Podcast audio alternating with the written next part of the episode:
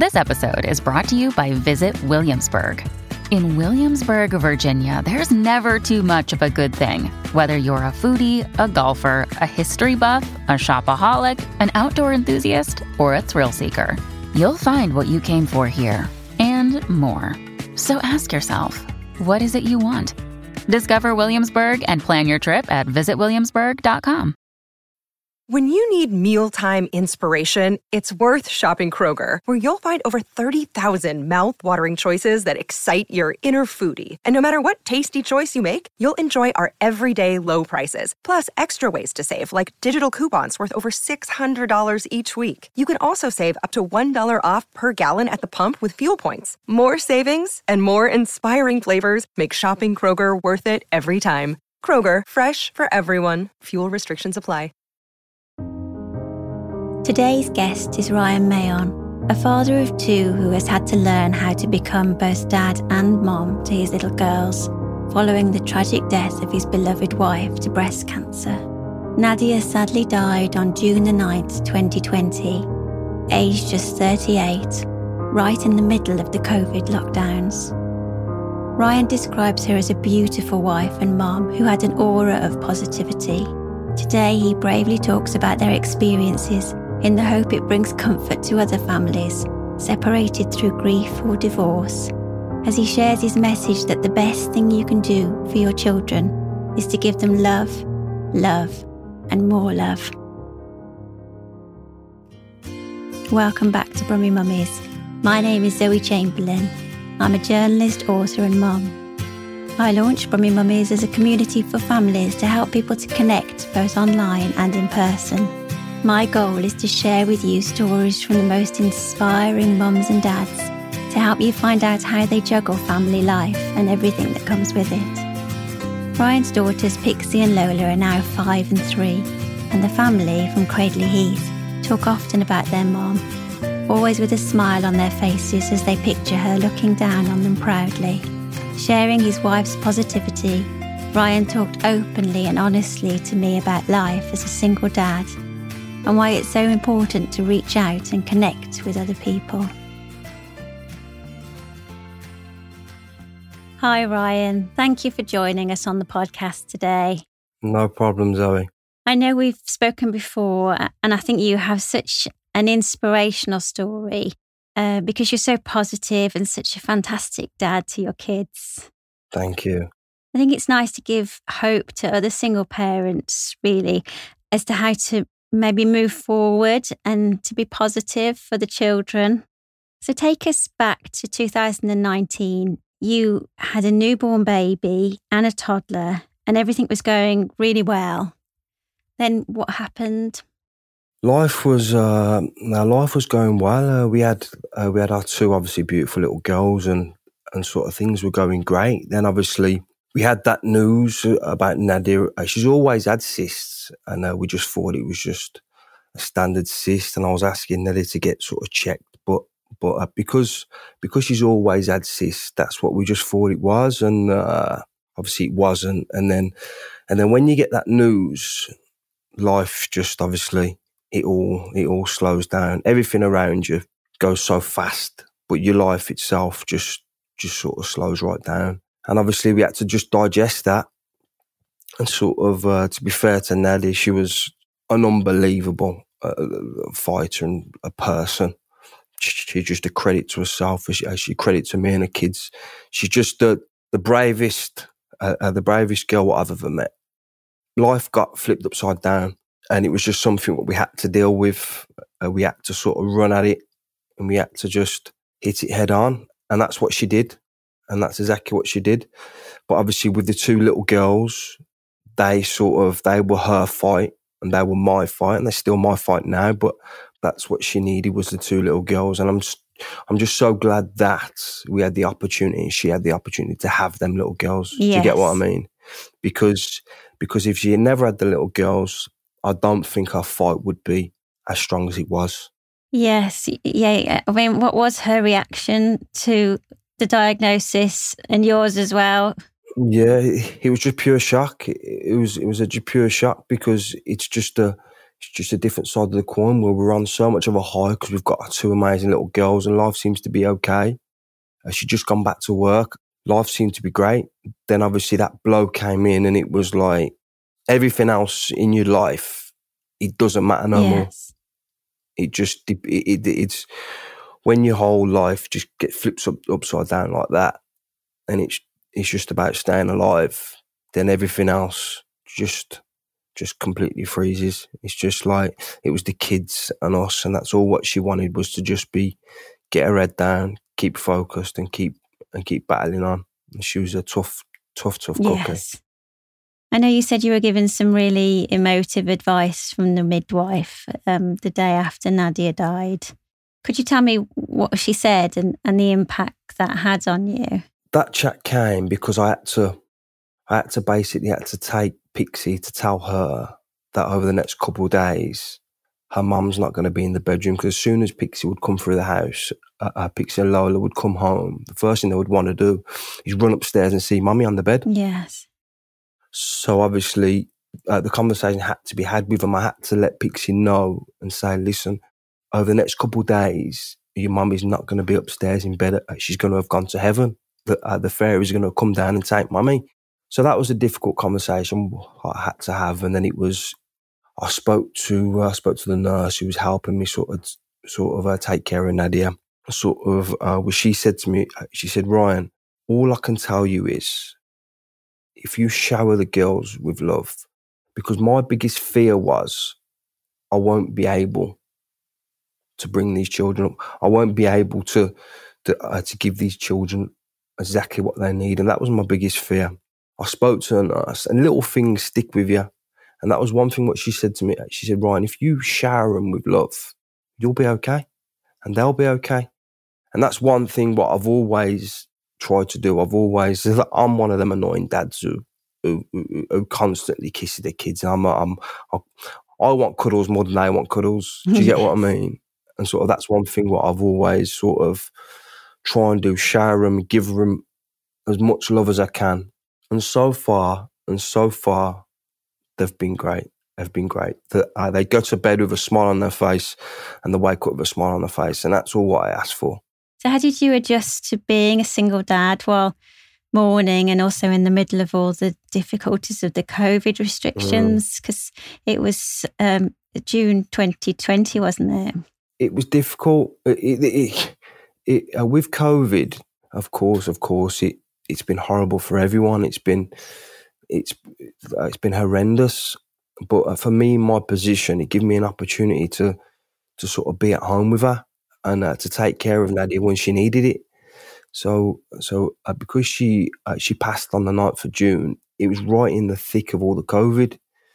So obviously, I sort of didn't want to go into hospital. I wanted her to be at home with us, and that gave me the opportunity to be at home with her all the time and to be because you were uh, furloughed. Yeah, yeah, and uh, to be able to take care of her. So that's one thing. What, of course, of course, COVID's horrendous, and people have got some horrendous stories. But me, it helped me be at home with her. It gave me the opportunity to take care of her. But then, but then you've got the opposite side of the coin. When she passed, uh, we couldn't have a doctor came uh, come to the house and see her, so I had to FaceTime a doctor while holding Nadia in my arms as she passed away. And I had to FaceTime the doctor to, uh, uh, so the doctor could see her. So that's something what has left a, a sort of sour taste in my mouth because I don't want to, that, that, that sort of, I think about that sort of now again and that upsets me. Little bits of it I can take and turn it into a positive as in I got to sort of be with my wife, but then that side of it as well. And what about milestone moments like Pixie's first day at school and Christmas. Yeah, yeah. yeah, well, things like that. That's some things what I was uh, I was really anxious about, really anxious because obviously she she passed on the 9th of June, and then obviously she was starting school in September. That's something what I was really sort of anxious about, and I was I was speaking to some like people and to some close friends and to family, and they were like they were trying to give me the their best advice, but obviously it was still sort of making me anxious. And I went to a school induction day, and uh, there must have been 50 kids at this induction day. Now, obviously, there's uh, there's 49 mums there, and Pixie's Yes. looking around and sort of uh, she's looking at me, and I'm trying to constantly speak to her to take her mind off the fact that everyone's mum is there, and she's just she's he was so brave. She- He was just he just put her head down. She just got on with it, and and school induction went okay, and it was um it was fine, and she breezed it, and I was really proud of her. After the induction, after the induction, and uh, the head teacher said, "Look, um, uh, goodbye to all the kids, and I will see you in September." A song came on. A song came on, and the song was the song what Nadia used to sing to the kids. Oh, how lovely. So some people would say that that's a sign, and some, some people would say that, that that's just that's just a coincidence. But I personally think that that was Nadia Yes. in that song. Do you get what I yeah, mean? absolutely. And how has she got on since starting school? But do you know what, Zoe? I can't be any more proud of her. I, I, I really, really, she's amazing. She just, she just, she just surprises me every single day. She's amazing. She's amazing. She's um, she's uh, so resilient, and that's what children are. But Pixie now, she's been so resilient, and obviously next year we've got Lola starting school as well, which is going to be Wow. another sort of milestone. But but uh, but so far, Pixie with school, I can't be any more proud of her. School parents' evening was great, and it was just, I'm so proud. and how do you cope with moments where it's a little bit difficult, where there's a bit of Yeah. upset, like kids falling out on the playground or when other children, I know you mentioned about other children asking where Pixie and Lola's mom is. It's difficult to deal with, isn't it? it's hard. It's hard, and and and it's their moments where I can't help them moments when the kids are at school. All I can try and do is install in my kids' minds to be to be positive about their mummy and to be and to be brave. Do you get what I mean? And to be brave. And if there's one thing what I would say, one thing that I only want my kids to be is brave. And it's like I sort of can't really digest it now. I've got to just go with the flow and take take it day by day. And if we have if we have a situation come, then we'll deal with it then. But I could just install in my kids to just be positive and be and be happy and to and to always know that mummy's watching. That it, it, they've got their mummy, but they just can't see the mummy. Uh, she's in the sky. Uh, so that's what we. I kind of drum into them, and we speak about mummy, and we sort of uh, we always look at old videos and photos and stuff, and uh, that uh, we always speak about mummy in the sky. So if Pixie ever does anything good at school or she gets an award, the first thing we'll talk about is, "I bet mummy's proud of you," or Mm. uh, or or say uh, she got like a golden like a book at school where like a well she does really well she gets it. And uh, we spoke about. I said, "Mummy was there. Uh, she was with you. She was right next to you. You can't see her, but she's with you." And she kind of thinks that now. Do you get what I mean? And that's sort of because that is what I truly believe. That's what I truly believe. I don't just say it to her because I want to to uh, believe it. I believe that her mum is with her.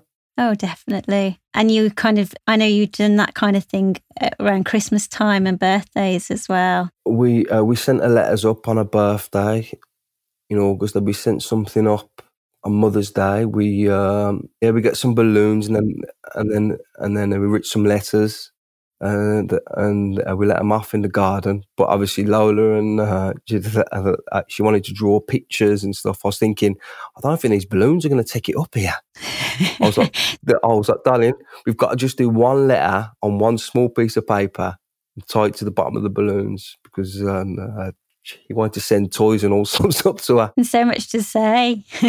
Yeah. Uh, we always sort of do something for, for a birthday and Mother's Day, and uh, we'll do something for Christmas. We're going to put some stuff on the tree. But th- we try and be positive, Zoe. We try and be positive, take life day by day. And so that's one thing what I've always, always, a lot, especially now, I take things day by day. I take life day by day. I don't get too, too worked up about things no more uh, because I know what's important. So don't get too worked up and take life day by day. yeah, I guess something like this really puts things into perspective. Yeah, yeah, definitely, definitely. I know you've had people reach out to you having gone through similar kind of experiences. How helpful has that been to both you and to them? Uh, my friend contacted me who, who I was going through the same sort of situation as me, and uh, his partner's still here, which is great, and she's still fighting her, which is great. And it's and it's if I can give a little bit of advice and a little bit of positivity to someone and to just give someone a little bit of a because uh, sometimes and you're going through that that moment you feel like no one else is mm. and you mm. feel like you can't really speak to your your certain friends because they don't really know what to say and uh, they don't really know what advice to give you apart from apart from to just be a friend and be what friends do and that's great. But i think with with sort of i sort of listened to a load of i sort of read uh, some books on sort of grief and stuff before uh, before has passed because i wanted to get my own mind in a position where i wanted to get as much research as i can. And sort of like if i can help anyone give someone just a just a conversation even to let them know my story then that's fine that's great and I think that's really nice that you are happy to share your story that way. I know you've said you've had to become both dad and mom to the girls since you lost Nadia. Do you think it would be good if there was more support for single dads, especially bereaved dads? Yeah, because they're the only sort of stories what I sort of found and what I listened to now were people who who were probably famous, who had a bit of a voice, who the normal everyday guy you don't really hear anything about him, and you don't really hear anything about just a guy who's going through a bit of a tough time as a single parent. You don't really read about that unless he's a guy in a public figure type of thing. And so that was so that's something what I would say is is probably uh, we need to get a bit more help for people. Uh, but I can't be Zoe. I've got some amazing people around me. I've got some amazing. I've got some people who really stood up and are really. I'm proud of them for standing up. Uh, my family, some really close friends, uh, some friends who've become even more than friends now, who've just been like great people, and uh, uh and sort of I can't take all the credit for my children now because because because the two nannies have just been incredible, and it's just a way from so I'm like, I can't thank him enough. I can't thank my family and my friends enough. Oh, that's really good that you've you've got that support, Ryan. So we have a series of questions that we ask all of our guests on the podcast. So um, I thought I, would I'd put them to you if that's okay. And um, I, I wondered what would be the two things you would tell your 18 year old self if you had the chance. I would say is to enjoy the moment, is to is is uh, to live in the moment, and also it would probably be to don't don't take life so serious. Yes. Because uh, uh, because it can easily be taken away.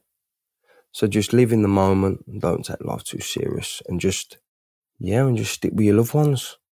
And what are three things you do that you love to do every day? What gives you a great routine or start or end to the day with the girls? I'm like a really, really simple guy, me, Zoe. Really simple guy. I I like waking up in the morning, having a cup of coffee in bed, getting cuddles off the girls, watching Peppa Pig, and getting up and having a shower. Do you know what I mean? That's that's a great start to the morning for me. Uh, straight after that, it's hectic, by the way.